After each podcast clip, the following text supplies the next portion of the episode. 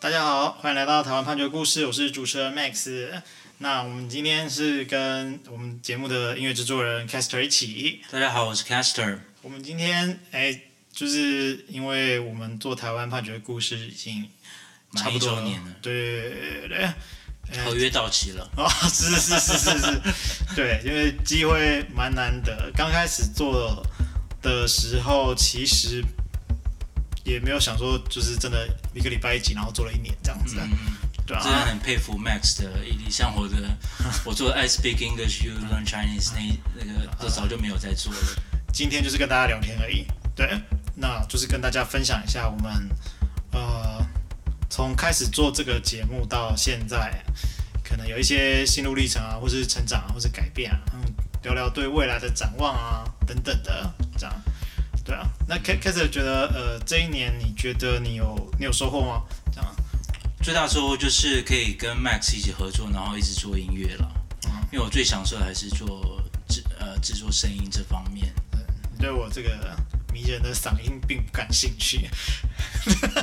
大家都称赞你的名人嗓音，就不用我再 就是那个。我的意思是说，锦上添花。对对对，我们判决节目的内容的部分，你有没有觉得有？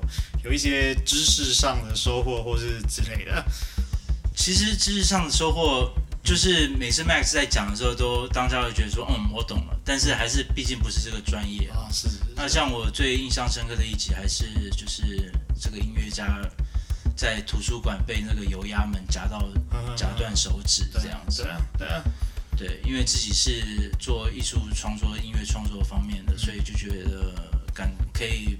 感同身受这样子，我们刚刚我查一下，这是在呃第二十二集哦，就是年年初的时候，是一月的时候的，很冷的那个今年冬天，非常冷。那时候的那个特别来宾是小乔姐这样子，嗯、对啊，呃，就是我觉得其实我们在听故事的时候，因为其实其实有很多人都问我说。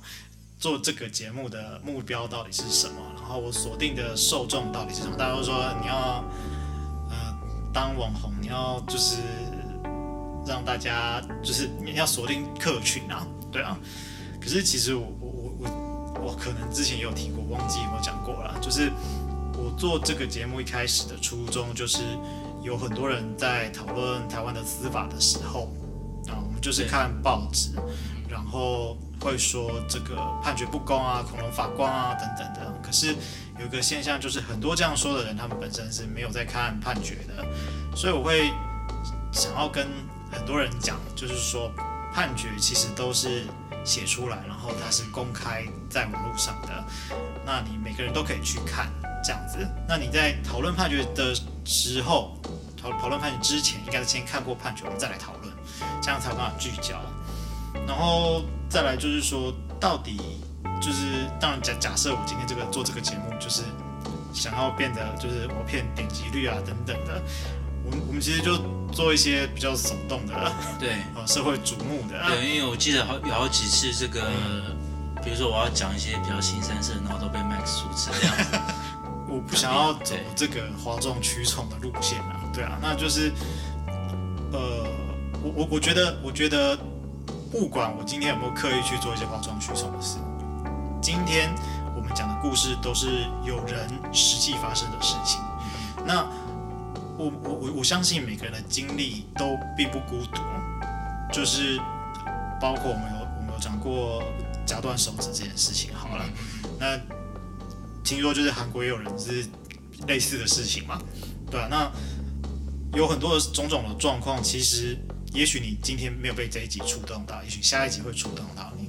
我相信，只要我们持续的耕耘这一块，那我们就会是一个比较，嗯，让大家还是会让大家有共鸣的。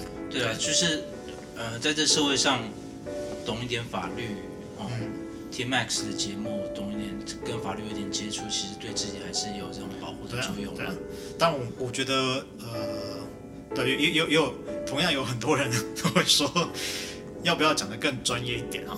但是说实在话，我觉得，诶，如果你真的这么想学，那就去念学分班啊。对对对，对，就是其实这个社会上的路是很很广的。那你今天如果，呃，你就是抱着休闲的心情来听，那你又希望光听这个节目可以学到很多，其实也是不太，不太可能。我我也做不太到，能力上做不太到，因为其实法律这个东西它是环环相扣的。那你讲了 A 就不能不讲 B，然后讲了 B 又不能不讲 C，那就会讲讲讲没完。对，尤其是像我自己做律师的话，就是只要是那个家事事件的，我基本上都不太愿意做，就是电话的咨询，因为根本讲不清楚。嗯，对，你的小孩啦、财产的状况啦、要不要离婚啊，各种民事，当然现在通奸罪已经没有刑事了，但是会有很多问题，其实你要综合的做判断，不可能只讲几件事情，然后就说好，那你就这样做。对，不过当然，我我我们看现在坊间也是有一些就是呃类似公式化的运作，然后告诉你说，哎，你可以提什么诉讼，然后。呃，你的胜算多少等等，其实其实我觉得那个也是蛮好的，就是也不是大数据嘛。对对对对对，哦、你有个类似表单的东西，哦、那我们律师看了你的基本资料，我会知道说该注意哪个点。可是有一些细节面的东西，其实是无法去无无法被替代的，你最后还是要坐下来好好的口头上的沟通，这样对话才会完整。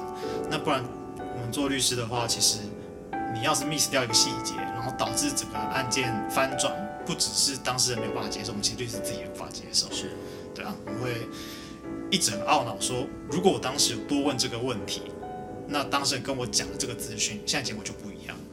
对啊，那这个结果不一样，有可能是这个小孩子的监护权的归属就不一样。那也许就是三年、五年、十年，整个人的人生都不一样。人生这样子。对啊，对啊，没错。所以其实我会觉得，我做。做这个台湾判决故事，我某种程度上也是做台湾司法实务的实证研究啦，嗯、就是看一下说，哎，有有些故事其实对我来说也是蛮离奇的，就是哦，这种也也有这种事情，对啊，就就是就算自己已经职业一段时间，还是会觉得有很多需要学习的地方，对啊。那呃，Kester，你要不要聊聊未来的展望？你有没有什么特别的想法？呃，未来展望就是持续跟 Max 合作，然后呃，因为 Max 要开一个这个自媒体多媒体的公司啦。嗯，对，所以我就是会是不是以接案的性质来担任他的音乐制作？对，对，应该说我我们呃，我我们节目也走到现在也是累积了一段时间啊。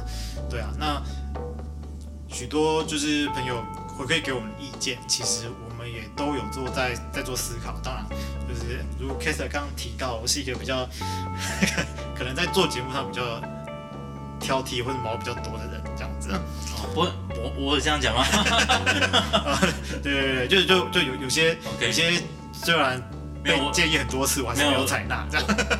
哦，对了，那，我的意思是说，就是很佩服这个 Max 的这个坚持，这样。是，对，那呃。未来我们其实还是会，因为因因为我应该怎么说呢？就是台湾判决故事，这是我是这个节目的制作人，他有点像我的小孩这样子，我会有一些比较大的坚持。那未来我们可能会尝试一些不同的角度，可能开一些不同的频道。那也许用更轻松的方式跟大家见面。那当然也有可能是走更严肃知性的角度，这都有可能。对啊，那我们会希望大家可以呃多多回馈一个意见给我们，让我们做得更好。对，那就就是欢迎持续关注我们哦。嗯，谢谢大家，谢谢大家。